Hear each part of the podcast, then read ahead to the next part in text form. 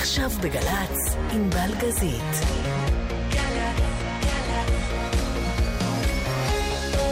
מה שקורה עכשיו.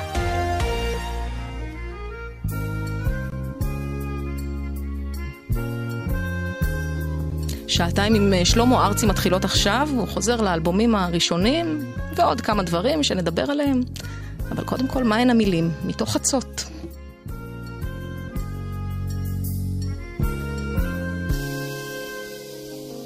מהן המילים, אם לא שתיקה, תמיד נוסעים איתן לארץ רחוקה, מגדל נופל, הגשר הוא חבר, ועוד קשרים, אותם אתה עובר לשם. מהן המילים, אם לא שתיקה,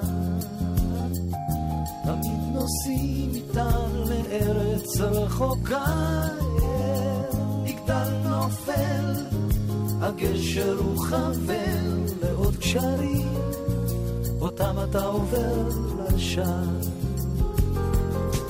מהן הקשרים אם לא עכשיו, עכשיו ועוד עכשיו, וזמן הולך ושב על עקבותיו. מה הם הקשרים אם לא עכשיו, עכשיו ועוד עכשיו, וזמן הולך ושב על עקבותיו. מהו הסיפור בילקותך, מעט מחר, מעט היום, בילדותך אני מביט, אפר ויעלום, זה מתפורר וזה מבריק פתאום באור. מהן המילים אם לא נזכור, אתמול ועוד אתמול, הזמן שיעבור איתך. מהן המילים אם לא נזכור, תמיד הולכת לפניך שתיקתך.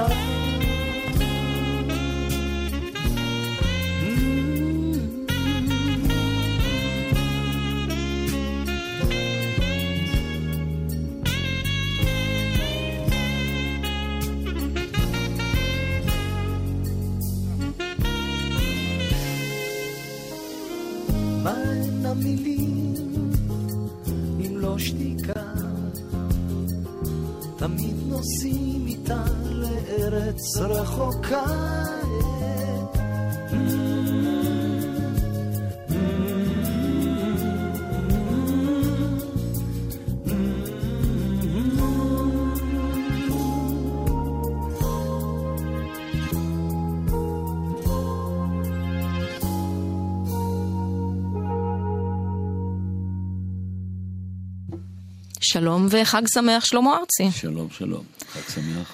אני נאלצת לשאול האם אתה אדם נוסטלגי, שאתה חוזר עכשיו בהופעות לאלבומים ראשונים, כאילו לא ביצעת את השירים האלה כל הזמן. שהרי אתה לא. לא, קודם כל אני בטח נוסטלגי, אני מניח. ככל שאתה עולה עם הגיל, אז אתה רק... אז יש לך מספיק קילומטראז' להסתכל אחורה. וקצת פחות להסתכל קדימה. אני לא שר את כל השירים, את מתכוונת לדרכים חצות, שאני עושה בצוותא ושוני. דרכים חצות, אתה עושה בצוותא ושוני, ואני מבינה שהם חום יולי-אוגוסט, מתוכנן ליולי-אוגוסט, כמו שיסתדר יפה. כן, גם בשוני ובקיסריה. אני לא שר את כל השירים האלה, לא.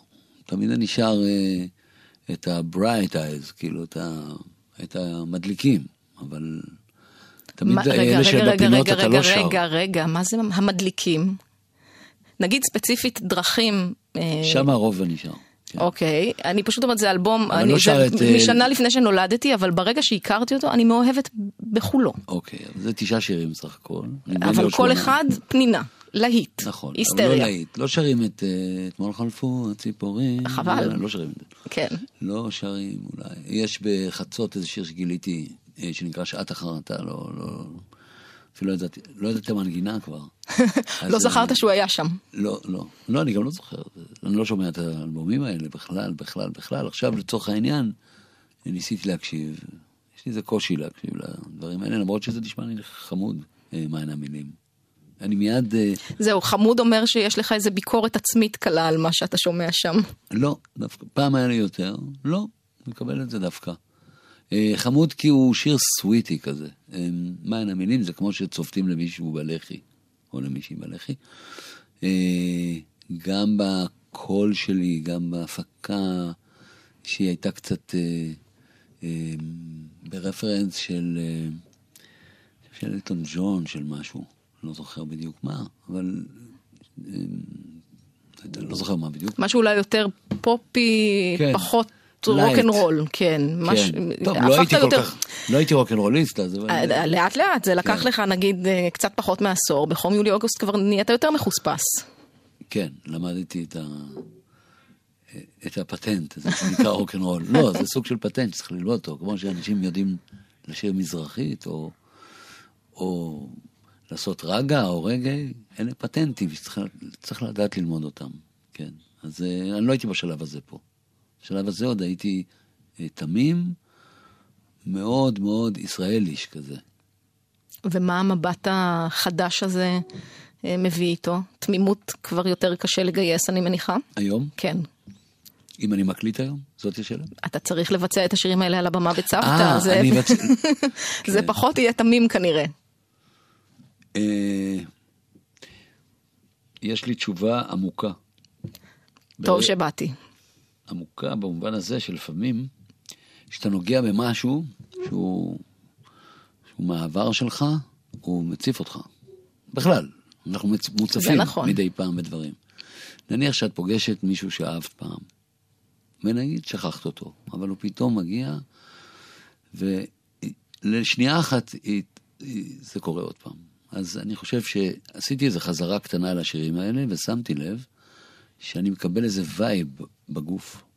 מה עוד שאנחנו מנסים לשיר אותם כמו שהם. כלומר, בעיבודים הישנים. וואו. שזה קצת משעמם, אבל זה נחמד. להפך, זה קצת מרגש. זה לא נז, כל העולם שר את זה, אלא זה... ובלילות, בקטנה יותר. שמתי לב שזה מצעיר אותי אולי אפילו. אני יכולה להבין את זה. טוב, במקביל, הוצאת ככה קצת לפני החג את האלבום של הדואטים. נכון. יש לך שם חתיכת רשימה מפוארת כבר של שיתופי פעולה. משהו שאתה אוהב במיוחד משם. אני הכנתי, כי אנחנו בכל זאת באלבומים האלה, את אחרי הכל את שיר עם שלום חנוך, אבל אתה יודע. זה מה שרצית? כן. שמי, אני חושב שהדואט הכי מסעיר שהיה שם היה עם ריטה. שניים. כן, לא משהו הכי טוב שהיה, אבל הוא... יש יותר טובים, פחות טובים. אני חושב שהיה הכי מסעיר. הוא היה פתאומי, הוא היה מקרי, וגם הוא לא ממש הוקלט, אלא זו הייתה חזרה כזאת, שאחר כך ראית שאלה מתי מקליטים. ולואי ואני אמרנו לה, לא צריך כבר להקליט, הקלטנו, אבל היא התעקשה מאוד, אחרי זה היא באה, הקלטנו, ומעולם זה לא הטייק. הטייק הוא החזרה. החזרה, ושהיא צוחקת שם אפילו באיזשהו מקום. אני חושב שזה היה בכניסה שלו לרדיו, הוא היה מאוד מאוד מאוד גדול, כמו אריק ואני, בסדר גודל הזה. מבינה מה אני מתכוון? בטח. אני גם יכולה לתאר לעצמי ורק לנחש איך זה לעבוד יחד שני אנשים שהם כל כך מוזיקליים, כל כך דעתנים בטח גם, אבל איכשהו זה זורם. במקרה של דואטים, מעולם לא היה... אנשים תמיד השאירו את האגו בצד. באופן מוזר, תמיד באו אליי באופן מוזר, כי זה הייתה, אני הזמנתי אותם לשירים שלי, ומעולם, אני חושב, עם כל האנשים האלה שהייתי, לא נתקלתי אפילו באחד שעשה לי תרגיל האגו, אפילו לא אחד. זה נורא מוזר ומעניין. כאילו אנשים הגיעו להתמסרות. זה אומר משהו בטח עליך בתוך האולפן. שמפחדים ממני. אני לא יודעת, אולי שאתה טוב לב. שאני טוב לב. קטונתי מלהגיד מה אתה בתוך האולפן, וזה בוודאי גם אומר משהו על היצירה, זאת אומרת שהם התמסרו אליה, לא רק לשיתוף פעולה. כן. זה צריך לשאול אותם, אני ממש לא יודע. אני יודע אם את שואלת אותי על דואטים, השלב הראשוני והמפחיד הוא, כאילו יש לך דייט עם מישהו שאת לא מכירה. למרות שזה אנשים שאתה מזמין, כלומר הכרת אותם באופן חולף. ממש לא. עשית דייט שאת לא מכירה? עשיתי דייטים עם אנשים שאני לא מכירה, כן. אוקיי. לא הכרתי את אברהם טל, שקראתי לו. רק אהבתי אותו. לא הכרתי אותו. לא הכרתי את ריטה ממש כשהיא באה לשיר. ויתרה מזה. לא שרנו יחד. מי שר? מה זה? את יודעת מה זה לשיר ביחד עם עוד בן אדם? זה זיווג. זה עולם, זה מאוד מאוד מאוד מאוד משונה. אבל עובדה שאתה מצליח לאורך הקריירה לעשות את זה כל הזמן, עד כדי כך שיש מספיק שירים כדי להוציא אוסף. זאת אומרת, אתה אוהב את זה גם. כן. למרות שאתה סוליסט והדואט שלך הוא בדרך כלל עם הקהל, מי שלא היה בהופעה, אין כזה כנראה אדם בארץ, אבל יודע שאתה שר איתם כל הזמן עם האנשים שיושבים מולך, אתה לגמרי אוהב את זה. אתה לא מחמיץ הזדמנות לדואט. נכון, זו שאלה טובה. לא יודע למה. אולי אני חושב שבגלל שאני כזה לונג טיימר, שזה עוד מעט 50 שנה, יש רגעים שאני נמאס על עצמי. די. לא באמת. אתה לא יכול להגיד לנו כזה דבר. זה כן. אנחנו שרק רוצים עוד ועוד. אוקיי, אז אני, על ידי מישהו אחר, אני מואר יותר. כלומר, אני מאיר אותו או מאיר אותי. לא בעין, גם בעין, אבל באלף. תבינה מה אני אומר? ודאי. אז יש איזון חוזר, או אני חושב כזה פידבק,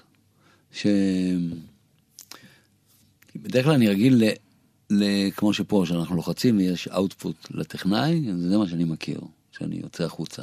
פתאום מגיע בן אדם והוא עושה לי רפלקשן, איזה מראה לעצמי. אני חושב שאני אוהב את הדבר הזה. אני חושב שזה דבר שגורם לי לעצירה, לבדוק את היצירה שלי, לבדוק אם אני רלוונטי, כשאני שומע מישהו אחר שר את המילים שלי. ואגב, מאוד מסובך לשיר את המילים שלי. כן. לא לי. למישהו אחר. מאוד. מעטים הסתגלו לזה מהר. מה כל כך קשה בזה? פרייזינג. איך שאני שם אותם על המנגינה.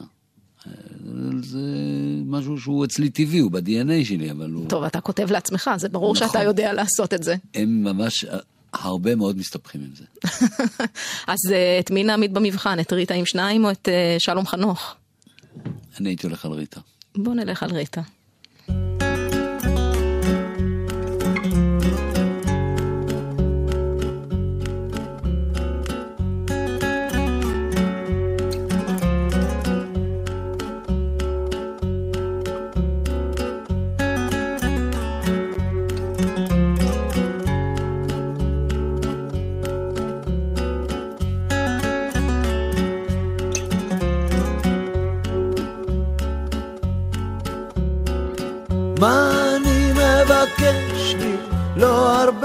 זה כל מה שיש לי בסביבה בין הצער לאושר מחפש לי טיפת הרבה מה שאני מבקשת זה דומה לפעמים מתכנסת ושונאת לפעמים מסתפקת ולנשק לך את הדמעה ככה זה כשיש שניים מסתבר זה תמיד פעמיים לדבר זה נותן לי את הכוח להתגבר גם על 100 מכות ככה זה כשיש שניים זה הרבה זה תמיד פעמיים לדבר לו זה לא בשמיים זה מה ש... גורם לי לבכות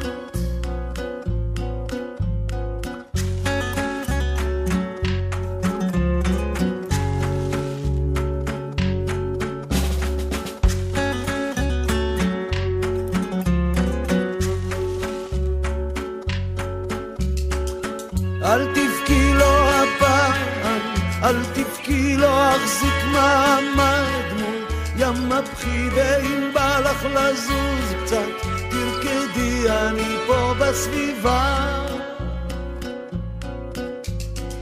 שים לי יד על פניי זה שוב מזכיר איך נשקת אותי פעם מול העיר נעורנו היו אז מתוקים כי הייתה שם אהבה ככה זה כשישניים, מסתבר זה תמיד פעמיים, לדבר זה נותן לי את הכוח, להתגבר גם על מאה מכות. ככה זה כשישניים, זה הרבה זה תמיד פעמיים, לדבר לא זה לא בשמיים, זה מה שגורם לי לבכות.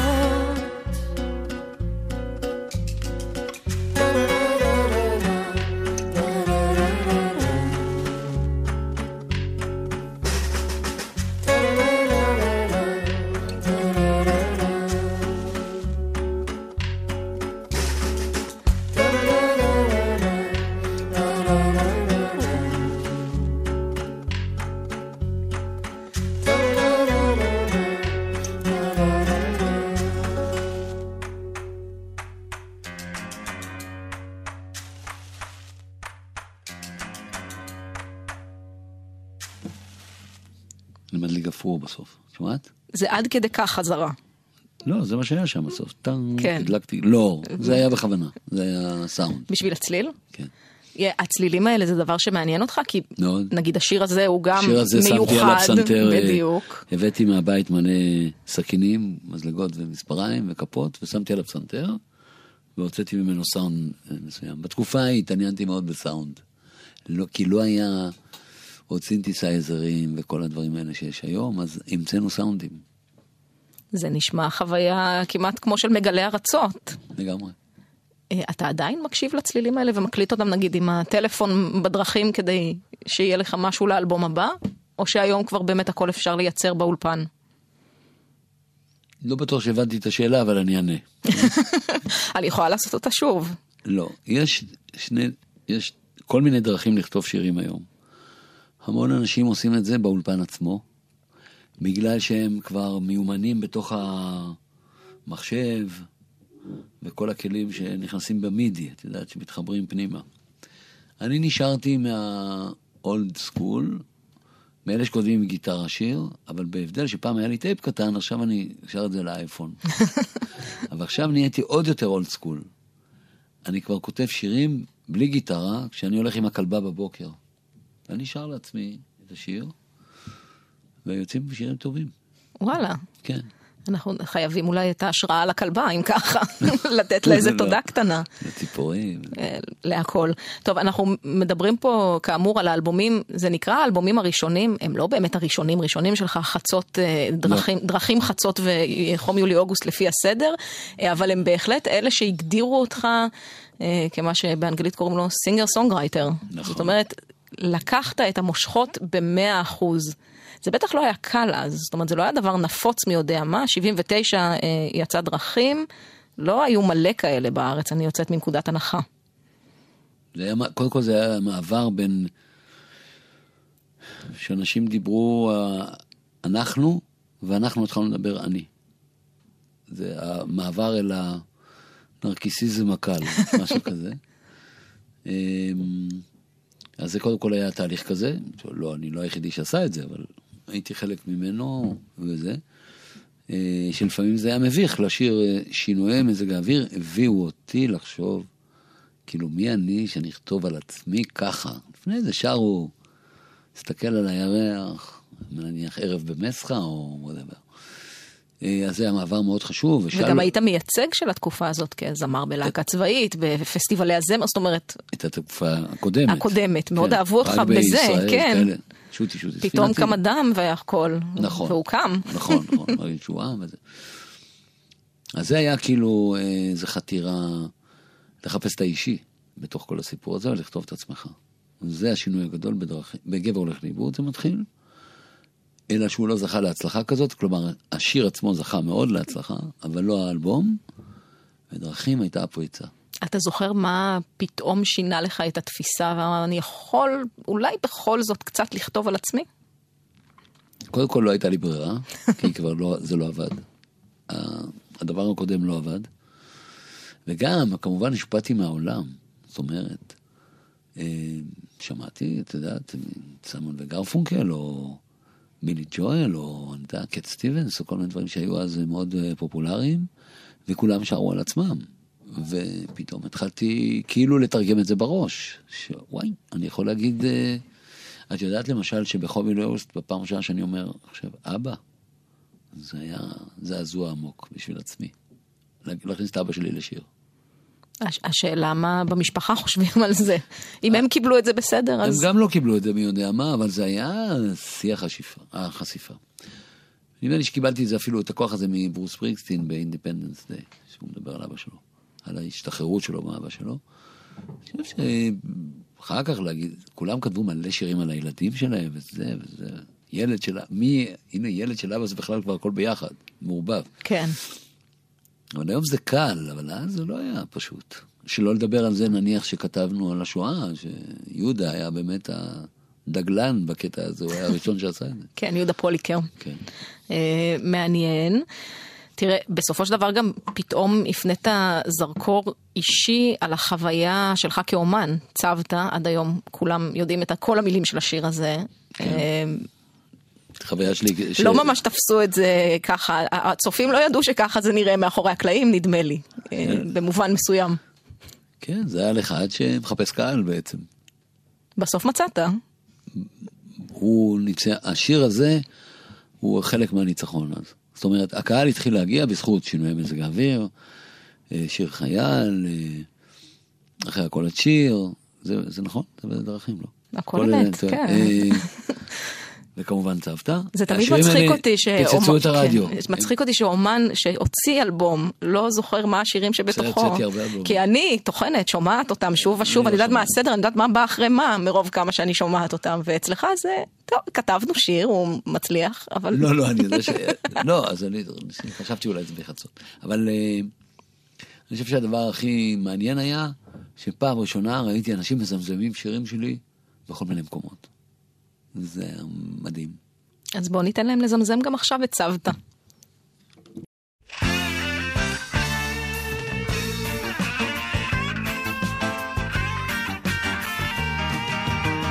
זה כבר כמה ימים שבצבתא מופיע זמר מחופש עם שירים מאתמול שאיש לא יבין, שאיש לא יתפוס, ורק את באולם לבדך מקשיבה ובוכה בשבילו. על מה את בוכה? שירים זה גיטרות וחלומות. כן, אחרי השירים אקח אותך ואת צעירה, ורוח של עיר תנשב בודדים, כן, הרוח נושבת קרירה. וסדרן מנומנה מקיבוץ בגליל שעזב את הכל, ישאל מה שעה ואת תעני שבכית ואין לך שעות. כך עובר לו יום ועוד יום, וכאילו השמש היא עוברת אותנו נמוך, כי אנחנו כמו כל אחד. או אם נהיה פה מחר, או צלצלי אליי כבר בתשע, כי אחר כך את זה מי יודע מתי יחזור. מחר, או צלצלי אליי כבר בתשע, כי אחר כך את זה מי יודע מתי יחזור. זה כבר כמה ימים שבצבתא מלא והרבה אנשים מחפשים במי מדובר, בעל מי נכתב בשיר, ורק את באולם לבדך מקשיבה, או אולי נרדמת, לא רואה את עינייך כי עסוק באורות, כן, ועסוק בלהיות זמר.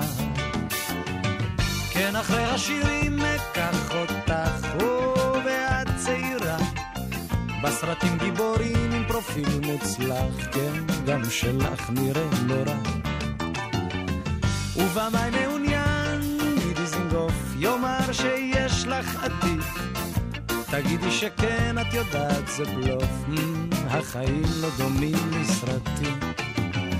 בחיים עובר לו יום ועוד יום, וכאילו השמש היא עוברת אותנו נמוך, כי אנחנו כמו כל אחד. או אם נהיה פה מחר, או צלצלי אליי כבר בתשע,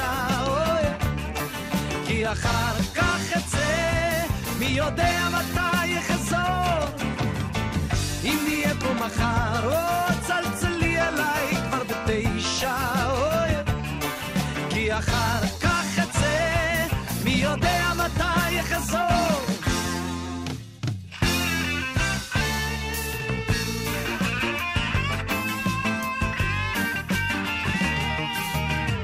זה כבר כמה ימים שבצוותא תלויה מודעה קרועה על חשבון המזמין תהיה אולי לא תהיה הופעה ורק את באולם תהי שם כדי לבכות הצגת בכורה ואולי הזקום וגש ומרקודו שהסוף לא יהיה כל כך רע כי עובר לו יום ועוד יום וכאילו השמש היא עוברת אותנו נמוך כי אנחנו כמו כל אחד או אם נהיה פה מחר או צלצלי אליי כבר ב9 כי אחר כך את זה מי יודע מתי יחזור. אם נהיה פה מחר או צלצלי אליי כבר ב9 כי אחר כך את זה מי יודע מתי יחזור. כך עובר לו יום ועוד יום וכאילו השמש היא עוברת אותנו נמוך כי אנחנו כמו כל אחד או אם נהיה פה מחר או צלצלי אליי כבר ב9 כי אחר כך את זה מי יודע מתי יחזור. אם נהיה פה מחר או צלצלי אליי כבר ב9 אחר כך את זה מי יודע מתי יחזור.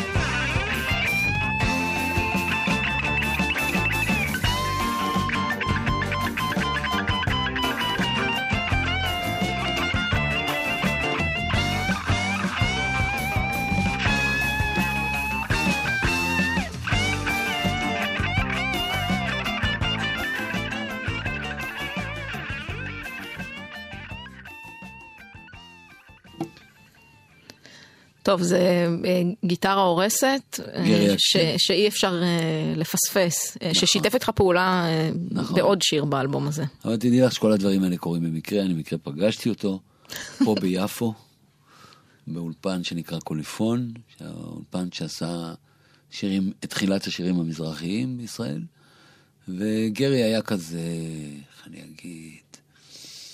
אגיד, סינגולדה של אז, אוקיי? לגמרי הגיוני. אוקיי. והעובדה שהוא הסכים לנגן אצלי, זה רק בשבילי כבוד גדול. וזה באמת כמו שאנחנו מדמיינים, הוא קופץ לרגע להקלטה. הוא עבר באולפן, ואני אומר לו... תשמע, זה מה שהקלטנו בינתיים, מה יש לך לתת? זה כזה? כן, בוא תנגן, כן. כל המון שיתופים נולדו מהעובדה שאני ספונטני... רגיש ובעל חוש הומור. ואני נטפל לאנשים. יאללה בוא. אתה נטפל לאנשים? לא נטפל, אני מזמין אנשים להתארח אצלי בסלון המוזיקלי בלי חשבון. ובסך הכל בא להם, אז בסדר. טוב, אנחנו זה דרכים... שלום זה לא היה ככה, שלום זה נמשך, תהליך 15 שנה עד שהגענו לשיר ביחד. באמת? עד כדי כך? זכרתי שזה לקח קצת, אבל... לא, זה היה מתוכנן בתחילה, היינו אמורים לעשות את זה בסוף שנות ה-80, וזה לא יצא, וזה, וזה, וזה, ונדמה לי שזה הגיע 200 בשנות... 95. 95 עשינו את זה? אז לא, אז לקח שזה 7 שנים עד ששוב נפגשנו. 2005, סליחה. 2005, כן. לא, זה יותר. כן, אז שלום זה היה תהליך. זה תהליך של קבלה, והבנה. בסוף זה הצליח, אז היה שווה להתעקש. כן. אז הגיוני. מבין 3 אלבומים שאנחנו מדברים עליהם, את דרכים וחצות אתה קושר ביחד, הגיוני, הם גם קצת המשך אחד של השני. כל הזמן היו לי טרילוגיות כאלה, אני גאה לך סוד. אתה מחלק אותם לעצמך בטרילוגיות, באמת? כן. מעניין. גאה הולך ליבוד, דרכים וחצות, זו הייתה טרילוגיה. אחרי זה היה מקום, הוא היה בצד, אחרי זה היה לילה לא שקט, חום יולי-אוגוסט ולונה פארק, טרילוגיה. וואלה. תמיד חשבתי היו... שזו המצאה של מבקרי המוזיקה. לא, לא, לא. ואתה... לתפיסתי זה היה, זה בתקופה שאתה לא מצליח, זאת אומרת, אתה כותב משהו מסוים, ואתה ממשיך את הכיוון הזה, ואז אתה עושה שינוי. בחום יולי-אוגוסט אני עושה שינוי לעומת דרכים חצות. תראה, אני לא צריכה לשאול שאלה, כי אני רציתי להגיד שחום יולי-אוגוסט באמת הוא שינוי, גם מוזיקלית, וגם מבחינת התכנים, כן. נכון, הם עדיין אישיים, אבל... הם חוזרים להיות לאומיים אחרת, אולי. הם מבקרים יותר, הם מבקרים את התקופה, וגם הם עוסקים בשואה פתאום, וגם להגיד אבא ואמא זה לא להגיד את עצמי רק, זה אחריות אחרת, וגם מדברים על נניח ימים כאלה, על איזו התחלה של גירושים, וגם מגלים סודות שקשורים למשפחה השואתית שלי, בגרמניה לפני המלחמה, או לדבר על עצמי בחצר גדולה, בתור הילד שחי לבדו, כשהוא היה ילד. משהו כזה, שזה כמו טיפול פסיכולוגי. כן, זה רק מטיל אחריות מאוד כבדה על כל הנוגעים בדבר שהשיר לא שלהם. המשפחה, החברים שצריכים פתאום לגלות כמה סבלת אולי, או כמה היית לבד, או... זה לא יזיז לאף אחד, זה ממש שאתה יכולה להירגע. אני לא מאמינה בזה, לא יכול להיות. זה לא היה דור כזה, הם לא היו דור כזה, הם אהבו אותנו מאוד, אני מדבר בשם המון בנים של ניצולי שואה, אבל הם לא ידעו את מה שהדור הזה יודע על הורות והולכים ואת כל החוגים האלה. אני הייתי חוג עצמי. טוב, זה הגיוני. טוב, יש שם בחום יולי-אוגוסט שיר שממש הוא... אי אפשר לפספס את זה, זה בכותרת, זה בגרמניה לפני המלחמה. מה? מה את רוצה לדעת? אני רוצה לדעת. מה זה? מה למדת? כן, מה היה שם? הייתה שם אימא שלי, שהייתה באושוויץ, ואיבדה את בעלה, שהוא לא אבא שלי. ואני מגלה את זה בגיל מאוחר מאוד. כי היא לא דיברה. כי היא לא דיברה. אני אומר את זה עכשיו כי כבר כתבתי את זה, אבל לפני זה אסור היה לדבר את זה. על כל פנים אני גיליתי את זה בגיל 30. במקרה, ממש, באיזה בית כנסת, בניר ציון, שזה קיבוץ, מעל עין הוד, ניגשה אליי אישה ואמרה לי, אני האחות של הבעל של אמא שלך. אמרתי לה, אני לא מבין. ידעת שהיא לא האחות של אבא שלך. להביא לא היו אחים ואחיות, כך שלא הבנתי מה היא אומרת. ואז היא אמרה לי, לא אבא שלך, זה שהיה לפני אבא שלך, ולא ידעתי למה אני מדברת. ואז היא אמרה לי, תבוא אליי אחרי התפילה, ובאתי אליה, ודיברתי איתה, ואז זה התחיל להתגלות, לי ולאחותי. ומזה ישר יוצא שיר, או שקודם מדברים ורבים במשפחה לא הזמן? אני אומר שם בשיר, בסך הכל, מי האיש בתמונה ומי הילד בארון? אני לא אומר משהו ברור. לא, זה לגמרי ברור, אבל השאלה אם התגובה לכזה סיפור זה, אתה מתיישב לכתוב, או לא. שקודם אתה הולך לאמא? הולך לאמא, שואל, מסרבת לענות. לא מדבר. ואז לאט לאט הולך לאחותי, אחותי, היא תפצח אולי את החידה הזאת, ולאט לאט אנחנו מתיישבים עליה. ואז מסתבר שהיא באמת התחתנה עם מישהו אחר, והגיעה עם רומניה. הרומנים לא נלקחו למחנות השמדה. הם נלקחו למחנות עבודה. מחנות עבודה בעיקר, כן. נכון. אבל היא התחתנה עם הונגרי. ואז היא הגיעה איתו לבודפסט. ושם לקחו אותה ולקחו אותו. טוב, זה מה שנקרא שיר שלא נשמע בגלגלצ, מי יודע מה. תדעי לך שאני מעולם לא סיפרתי את זה ברדיו. אז טוב שבאנו, שלמה, ועכשיו גם נשמע את השיר, כנראה באופן קצת אחר, בגרמניה לפני המלחמה.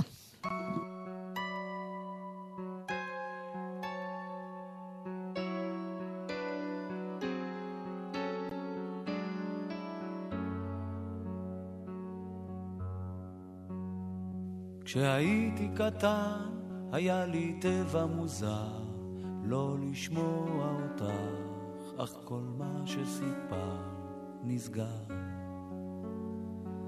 אצלי בתוך הלב, הלב כמו תא מטען.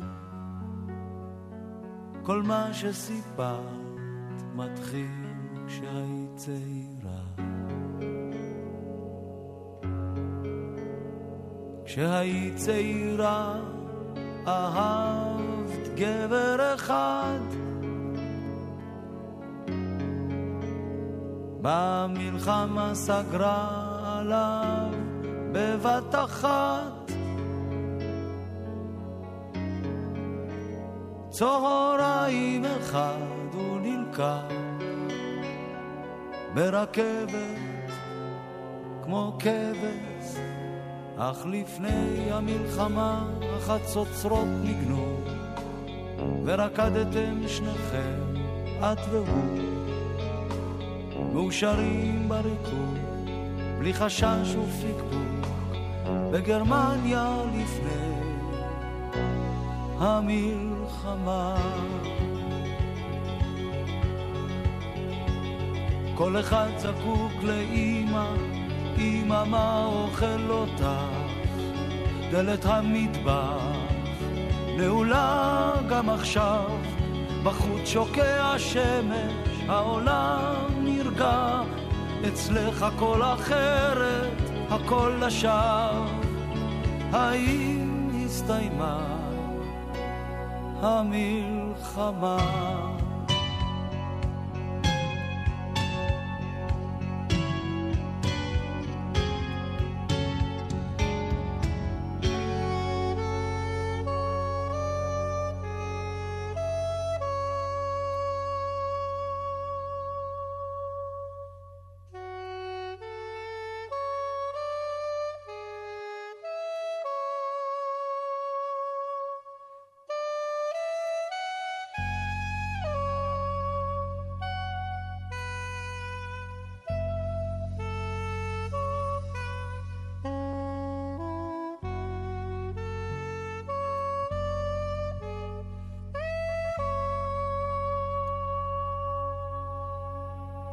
בגרמניה לפני המלחמה היית יפה, זה מכאיב, הזמן לא עמד, הגוף לא נצחי, מי רוקד תחת ירח, רק הזיכרון, מי האיש בתמונה, מי הילד בארון. בגרמניה לפני המלחמה היה נדמה לך, מה היה נדמה לך?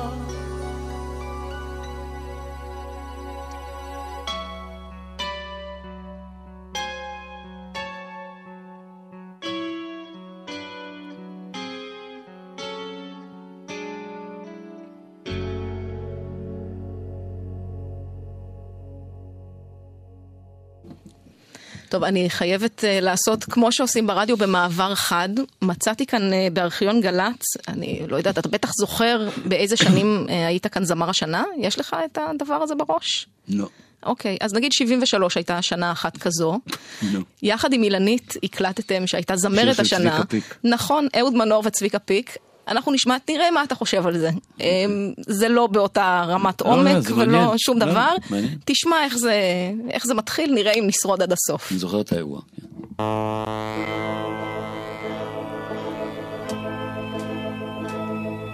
היום זה מחר, שאתמול פחדתי ממנו. עכשיו אני יודעת למה, עכשיו אני יודעת כמה.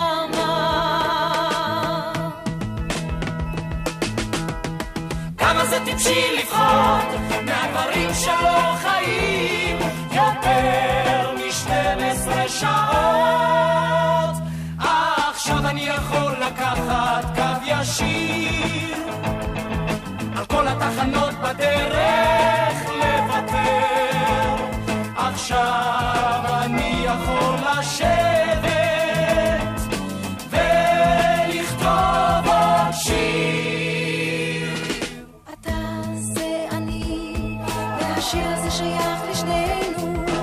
עכשיו אני יודע למה, עכשיו אני יודע כמה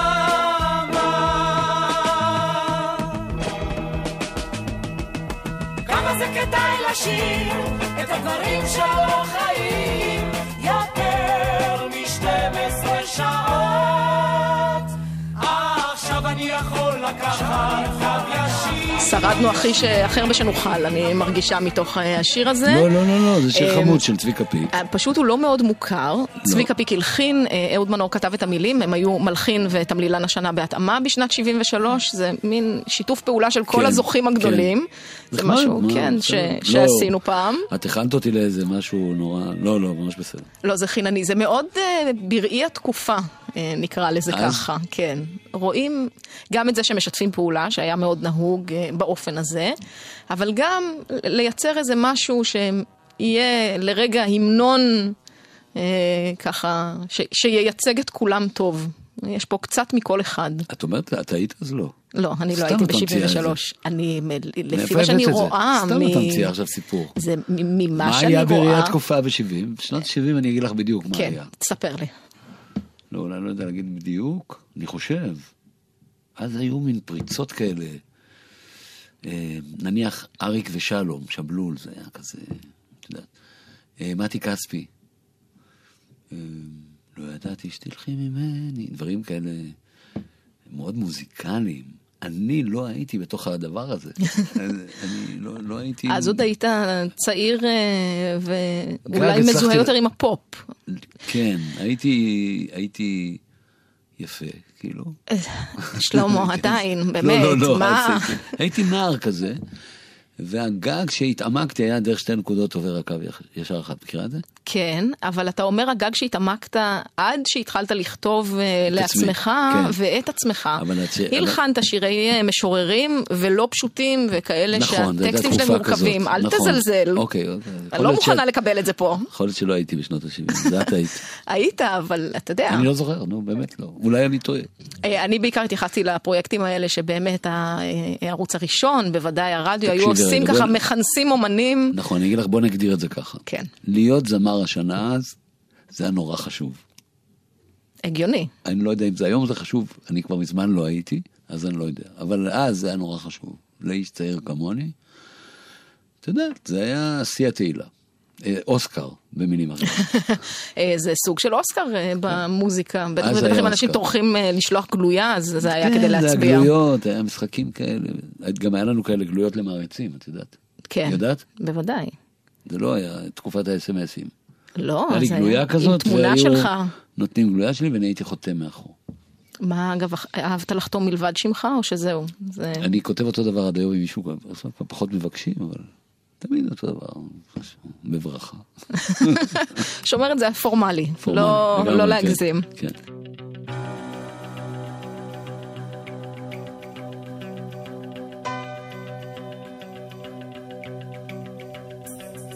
כתב ידך לא מוכר לי וקולך המאבנת צלצולך הטלפוני שכנע אותי לצאת מהבית החם לרחוב הקשה אל העולם. התבטלתי כשקראת לי כי אסור היה לי אז לפרש את סימניי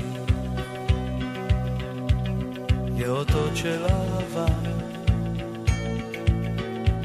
כבר שכחתי מתי אהבתי ומתי את כל חושיי איבדתי כאן. האם שמת לב אני ביקשתי רק דברים שמקומות אבודים סימנים של אש. חיי בתל אביב הסדרים רומנטיים התבוננות פנימית מה שהאמנתי. כך יצאתי אל הדרך שהגעתי באתי נעמדתי בדלת מה ידעתי לא ידעתי התפשטתי וזזתי כמו מטורף בחדר. אלוהים אמר שבוע תישאר פה גם אני הרגשתי כך כי אני נבראתי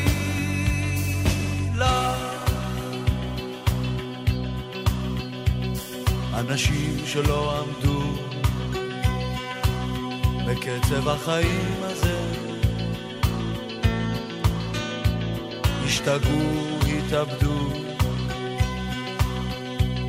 או הלכו לעזאזל. בחשיכה, בבית החם, זה קורה. האם שמת לב, אני ביקשתי רק דברים שמקומות אבודים, סימנים של אש.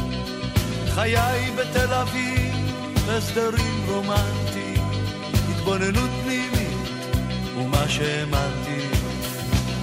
כך יצאתי אל הדרך, שהגעתי באתי, נעמדתי בדלת, מה ידעתי לא ידעתי, התפשטתי וזזתי, כמו מטורף בחדר, שנינו יחד כבר שבוע כמו גן עדן, מסוכן לנו כל כך. כי אני נבראתי לך.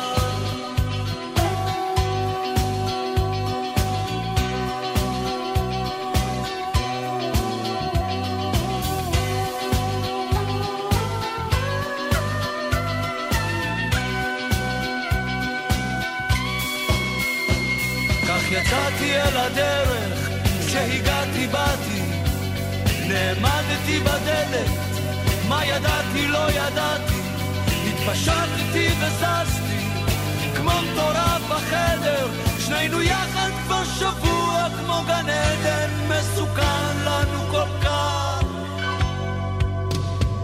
כי אני נבראתי לך. שנינו יחד כבר שבוע כמו גן עדן, מסוכן לנו כל כך. כי אני נבראתי לך. כי אני נבראתי לך. כי אני pretty love.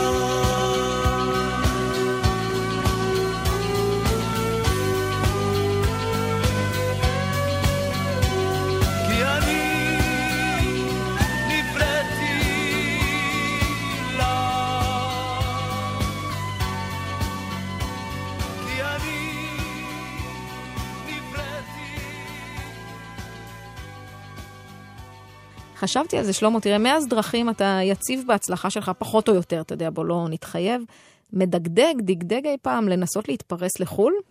תשמעי, יש לנו הרבה גדולים בישראל. אחד הדברים המדהימים בישראל, תרשי להגיד בסוגריים, זה שיש פה זמרים מדהימים. זמרים מדהימים, יחסית אפילו לחול, חתיכת מקום קטן כזה, אם היה לנו כדורגלנים מדהים, סליחה, שאני אומר, כדורגל מדהים כמו, יש גם כדורגלנים לא רעים, אבל הם לא מתכנסים ליחד לקבוצה טובה. הם לא נבחרת כוכבים כמו הזמרים שיש לנו. זמרים בישראל וכותבים בישראל, הם מעולים, באמת מעולים.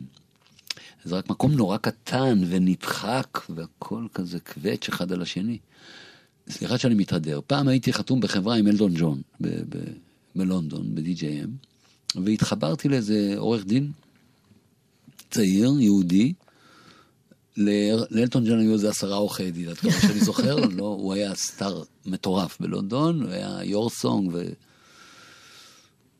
ואני התחברתי לאיזה אחד, ובאיזה שלב הוא הגיע לארץ, וביקש, ולא היה אפילו כסף לבריטי הזה, אז הוא ביקש לגור אצלי.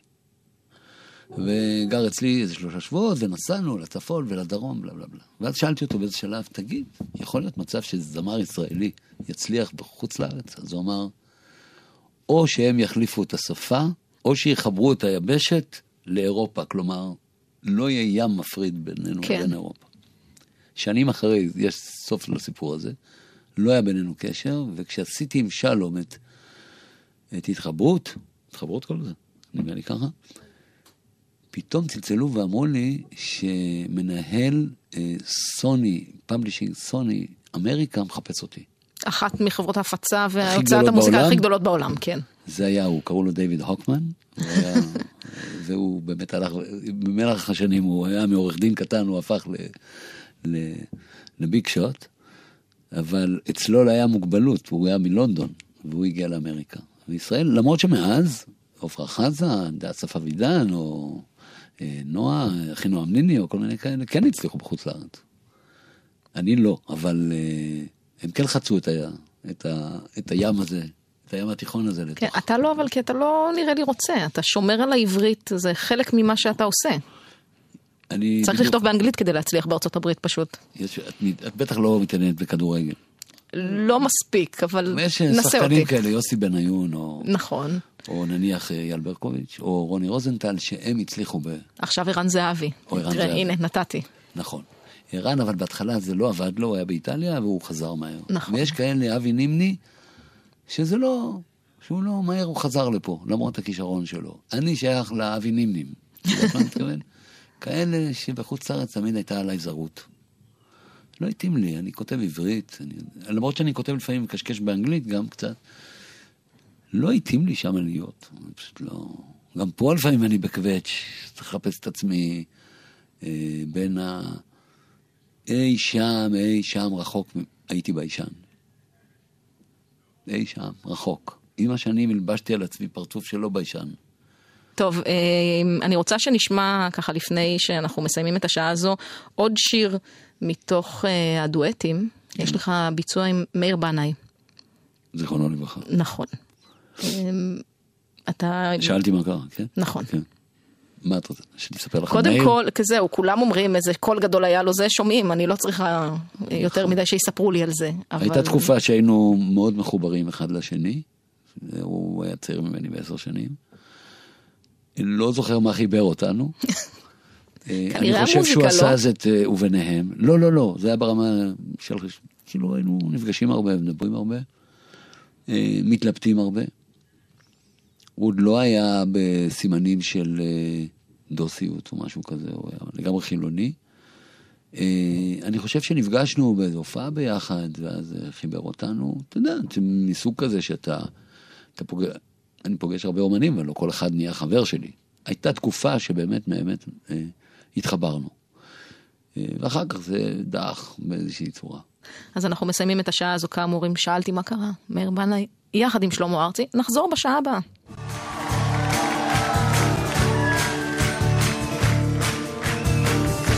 היה זה יום בהיר, שמיים בלי ענן, זה לא גן אין, עדן פה אם יש גן עדן שם אפילו האוויר היה פתאום מתוק שאלתי מה קרה שאלתי מה קרה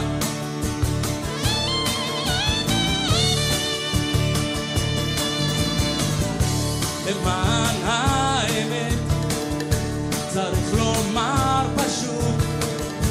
רציתי כבר להתאבד איתך מרוב יגוש תמיד אחרי השערות נרגע פתאום שאלתי מה קרה שאלתי מה קרה היום חבל